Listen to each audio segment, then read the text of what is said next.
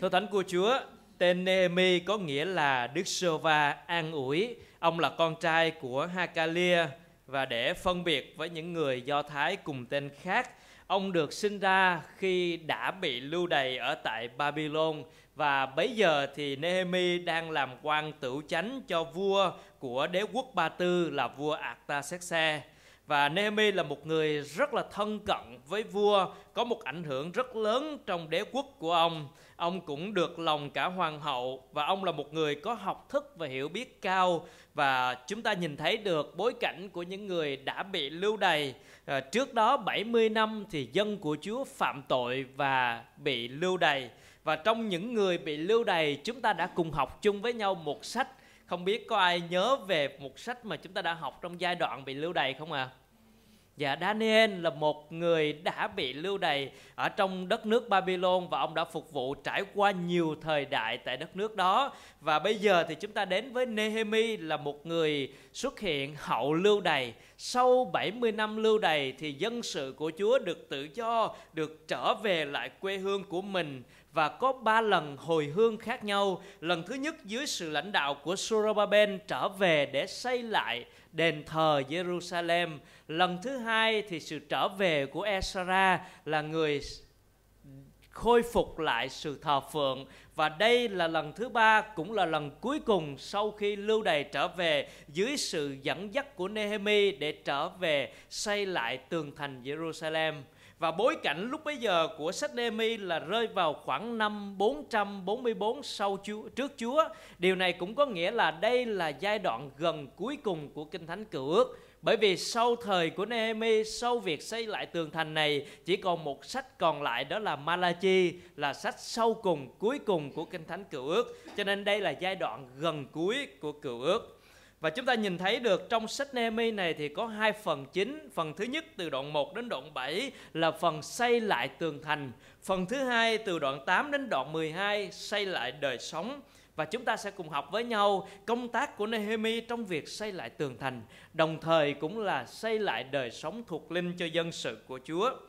Buổi sáng nay chúng ta bắt đầu với đoạn 1 là một lời chứng của Nehemi, sự cầu nguyện, sự trăn trở, tấm lòng của Nehemi với dân sự. Và chúng ta đến với chủ đề buổi sáng nay đó là người cầu thay. Chúng ta mong đợi chúng ta sẽ nhìn thấy được Nehemi một người cầu nguyện cầu thay cho dân sự của mình và điều đó sẽ thôi thúc khích lệ chúng ta ở trong sự cầu thay. Điều thứ nhất của một người cầu thay đó là người có lòng quan tâm. Chúng ta đến với câu 1 đến câu 3. Đây là lời của Nehemi, con trai Hakalia, vào tháng Kít Liêu năm thứ 20 khi tôi đang ở tại kinh đô Susa có một người trong anh em tôi là Hanani với vài người từ Juda đến. Tôi hỏi thăm họ về những người Do Thái còn sót lại, tức là những người trở về từ lưu đày và về thành Jerusalem. Họ nói với tôi rằng những người còn sống sót sau lưu đày ở lại trong tỉnh bị hoạn nạn và tủi nhục lắm. Còn tường thành Jerusalem thì đổ nát và các cửa thành đã bị lửa cháy. Bối cảnh lúc bấy giờ thì Nehemi đang ở tại kinh đô Susa. Năm thứ 20 là năm của vua Artaxerxes đang trị vì vào khoảng năm 445 hoặc là 444 trước Chúa. Lúc bấy giờ thì Nehemi đang ở tại kinh đô Susa là một người có địa vị, có chức vụ đầy đủ sự tiện nghi và thoải mái ông không có những cái nhu cầu cá nhân riêng biệt cho đời sống của mình nhưng tấm lòng của Nehemi là một người có lòng quan tâm bởi vì ông là một người cầu thay.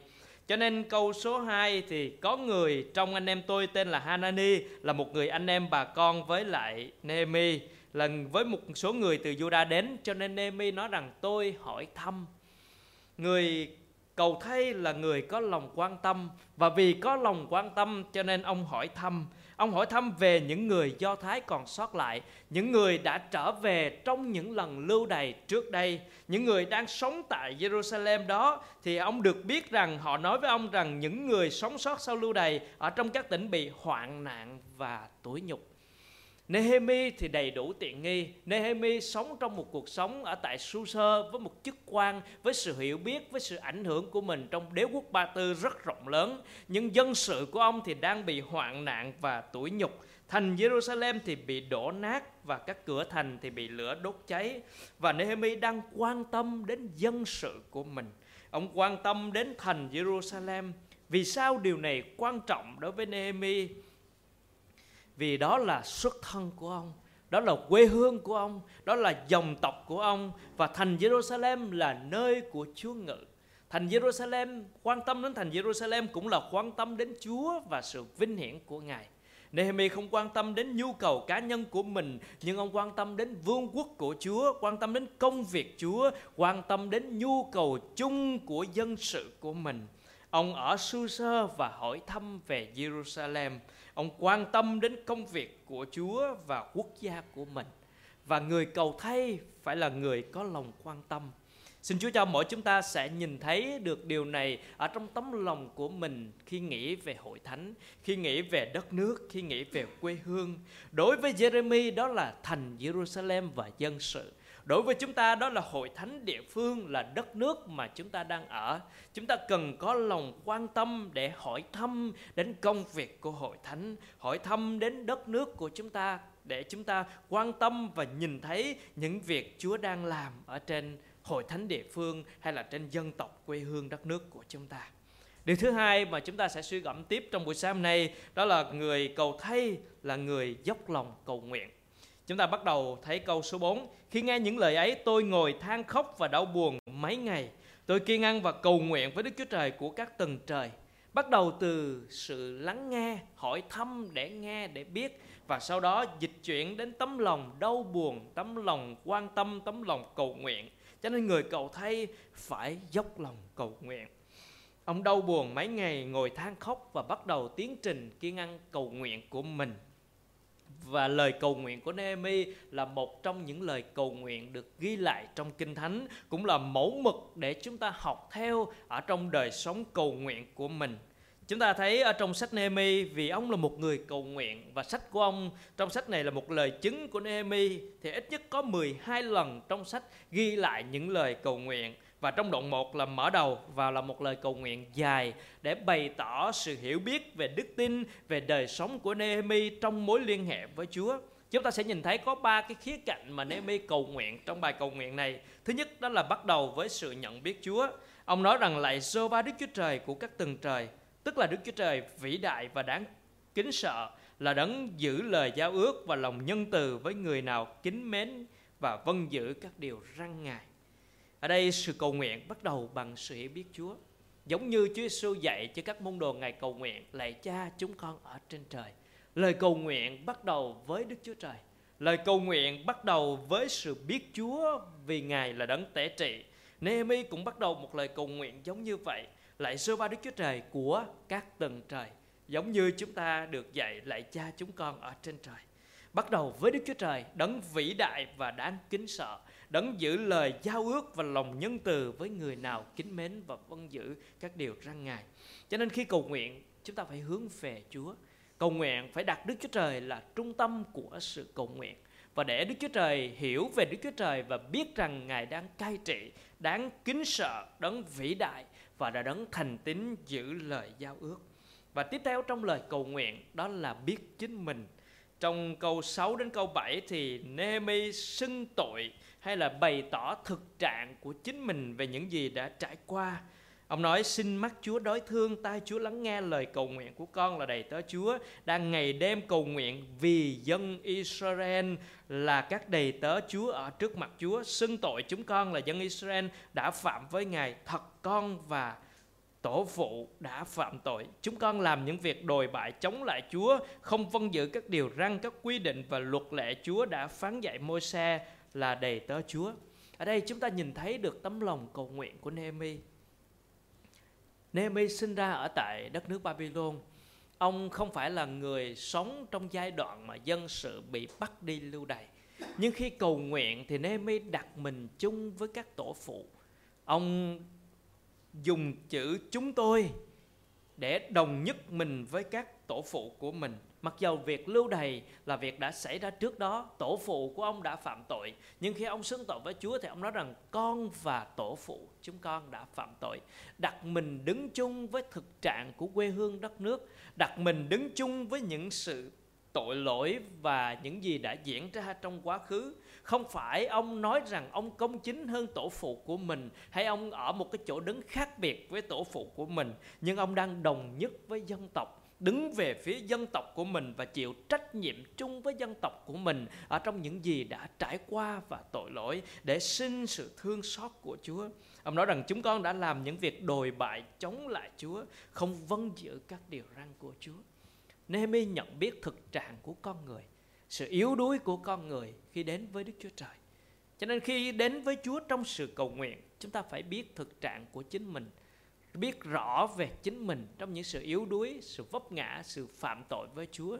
Giống như câu chuyện mà Chúa kể về người Pharisee và người thu thuế khi lên đền thờ cầu nguyện. Khi người thu thuế cầu nguyện thì xưng tội với Chúa được trở về, được xưng công chính. Người Pharisee cầu nguyện thì tự hào với việc công đức của mình nhưng cuối cùng thì trở về không được xưng công chính. Cho nên sự cầu nguyện dẫn chúng ta đến chỗ biết Đức Chúa Trời. Sự cầu nguyện cũng dẫn chúng ta đến chỗ biết rõ chính mình và những sự giới hạn, yếu đuối, tội lỗi của chính mình trước mặt Chúa. Và điều thứ ba trong bài cầu nguyện của Nehemi đó là dẫn chúng ta đến việc đó là biết về lời Chúa hay là biết về lời hứa của Chúa. Cho nên khi chúng ta bước vào trong sự cầu nguyện, Chúa sẽ giúp chúng ta nhớ những lời Ngài đã hứa hay là biết những sự dạy dỗ của Chúa cho đời sống của chúng ta. Câu 8 cho đến câu 10 thì nãy mới nói về những lời Chúa đã hứa. Xin Chúa nhớ lại lời Chúa đã phán dạy dân sự của Chúa phạm tội thì sẽ bị phạt, bị lý lưu đày. Nhưng khi dân sự của Chúa trở lại ăn năn thì Chúa sẽ triệu tập đem họ về từ khắp mọi nơi để trở về lại trong đất nước mà họ đã ở. Cho nên lời cầu nguyện sẽ giúp cho chúng ta biết lời Chúa, biết lời hứa của Chúa trong đời sống của mình. Cho nên hãy đến với Chúa trong sự cầu nguyện trong sự cầu thay để tại nơi đó chúng ta được dạy dỗ ở trong lời Chúa.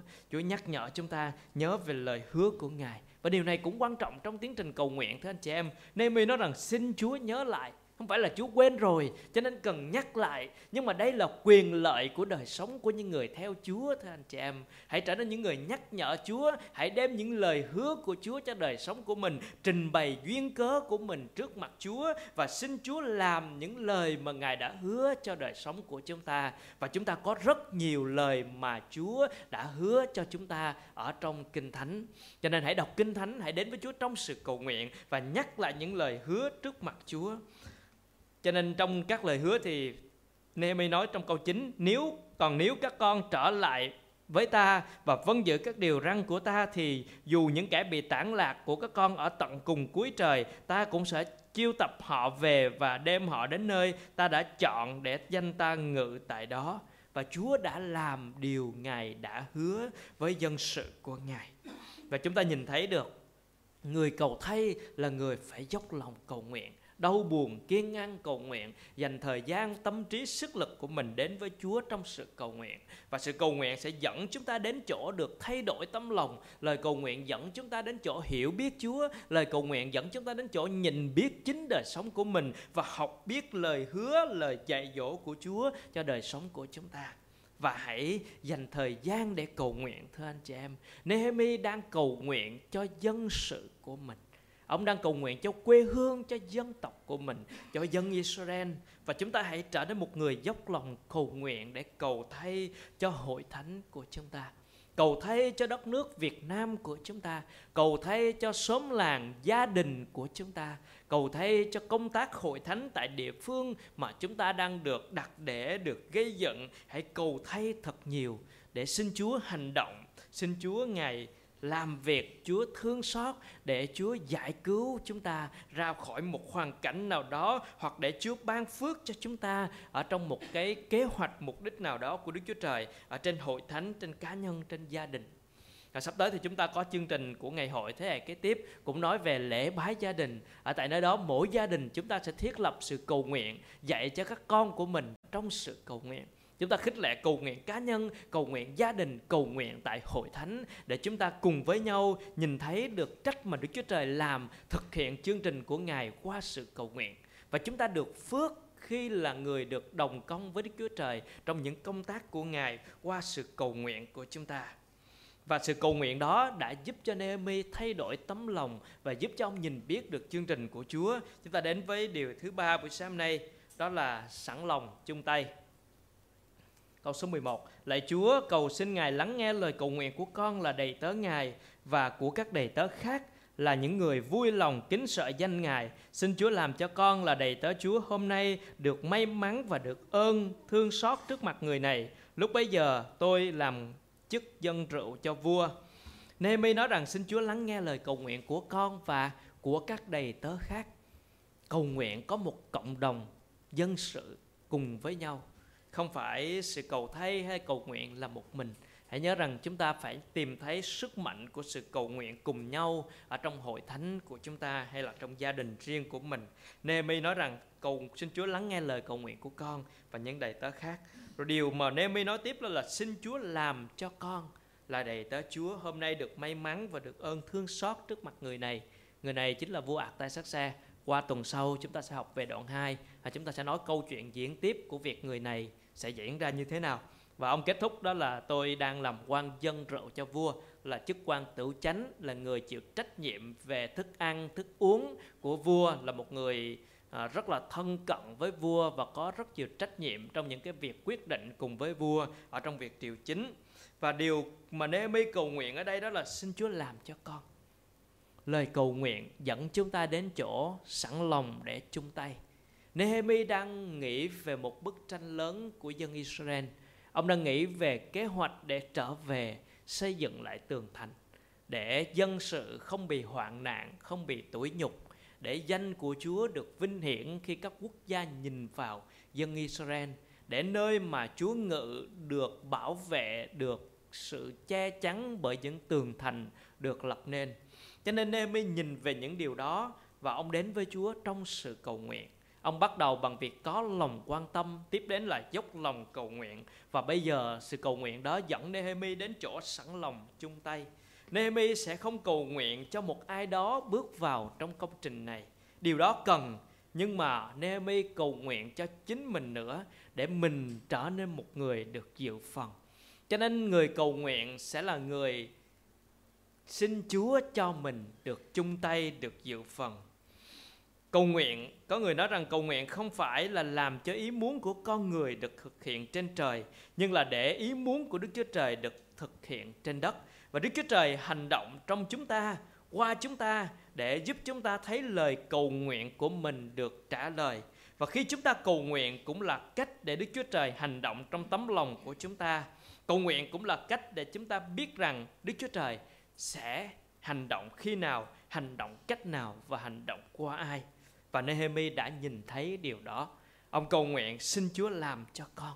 Xin Chúa cho con hay là xin Chúa sai con, xin Chúa dùng con, xin Chúa cho con được dự phần ở trong công việc của Chúa. Chúng ta thường cầu nguyện cho rất nhiều kế hoạch, chúng ta thường cầu nguyện cho rất nhiều ước ao, cầu nguyện cho rất nhiều mục tiêu hay là cầu nguyện cho rất nhiều điều. Nhưng mà một trong những điều chúng ta cũng hướng đến trong sự cầu nguyện đó là xin Chúa cho con có phần ở trong bức tranh đó. Xin Chúa cho con được dự phần ở trong đó. Chúng ta cầu nguyện cho việc thay đổi quê hương đất nước. Hãy cầu nguyện xin Chúa cho con có một phần trong đó. Khi chúng ta cầu nguyện cho hội thánh được phục hưng, hội thánh được tăng trưởng phát triển, hãy cầu nguyện cho con có một phần trong đó. Nehemi xin Chúa làm cho con được ơn, được may mắn trước mặt vua Artaxerxes. Và người cầu thay đó là người phải có cái sự sẵn lòng để chung tay xin chúa giúp đỡ để chúng ta cũng nhìn thấy được điều đó ở trong tấm lòng cầu thay của mình và chúng ta cầu thay cho điều gì chúng ta cầu thay lớn hơn là cho cộng đồng dân tộc Việt Nam, cho hội thánh chung, nhưng nhỏ hơn là cho chính hội thánh địa phương, cho gia đình của chúng ta. Và chúng ta có sẵn lòng để chung tay qua những lời cầu thay của mình hay không? Hãy chung tay cùng với hội thánh hãy sẵn sàng cùng với hội thánh. Hãy dấn thân cùng với hội thánh. Và chúng ta nhìn thấy Nehemi là một người đang làm việc công tác xã hội. Ông là người làm việc trong chính trị, ở trong một quốc gia ngoại giáo. Nhưng khi ông nghĩ về dân tộc của mình, ông sẵn sàng từ bỏ cái địa vị đó. Ông sẵn sàng để rời khỏi cái nơi tiện nghi và tốt nhất của mình trong, đang có trong hiện tại để trở về cùng chịu hoạn nạn và tủi nhục với dân sự để xây lại tại nơi đổ nát đó trở nên một tường thành. Và chúng ta khi nhìn thấy những chỗ đổ nát, những, nhìn thấy những chỗ hoạn nạn và tủi nhục, nhìn thấy những chỗ cần được quan tâm, cần được cầu thay, thì xin chúa cho chúng ta cũng có sự chung tay ở trong đó dù chúng ta là ai chúng ta có chức vụ gì chúng ta có làm việc gì trong xã hội thì hãy học để trở nên giống như Nehemi đó là hướng lòng về dân sự và dân sự của chúng ta ngày nay là ai chính là hội thánh địa phương mà chúng ta đang ở là nơi mà Chúa đã trồng và đặt để chúng ta. Hãy trở nên một người cầu thay cho hội thánh. Hãy trở nên một người quan tâm đến hội thánh, dốc lòng cầu nguyện cho hội thánh và chung tay với hội thánh của Chúa ở tại nơi đây. Chúng ta có thể chung tay trong điều gì? Chung tay trong sự cầu nguyện, chung tay trong sự phục vụ, chung tay trong các mục vụ mà hội thánh đang vận hành.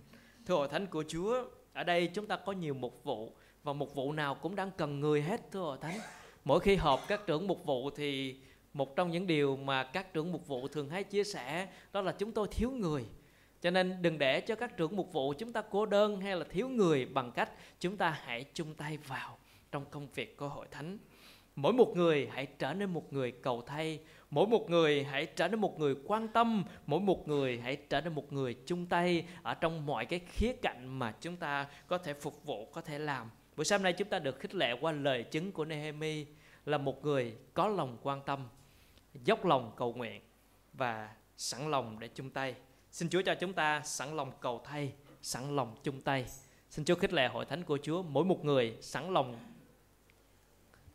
cầu thay và sẵn lòng chung tay để mỗi chúng ta nhìn thấy được hội thánh được gây dựng, hội thánh được khích lệ. Mỗi một công việc trong hội thánh đều có người dự phần vào và mỗi chúng ta những người lớn tuổi đến người trẻ tuổi người cũ đến người mới tất cả đều có thể cầu thay được.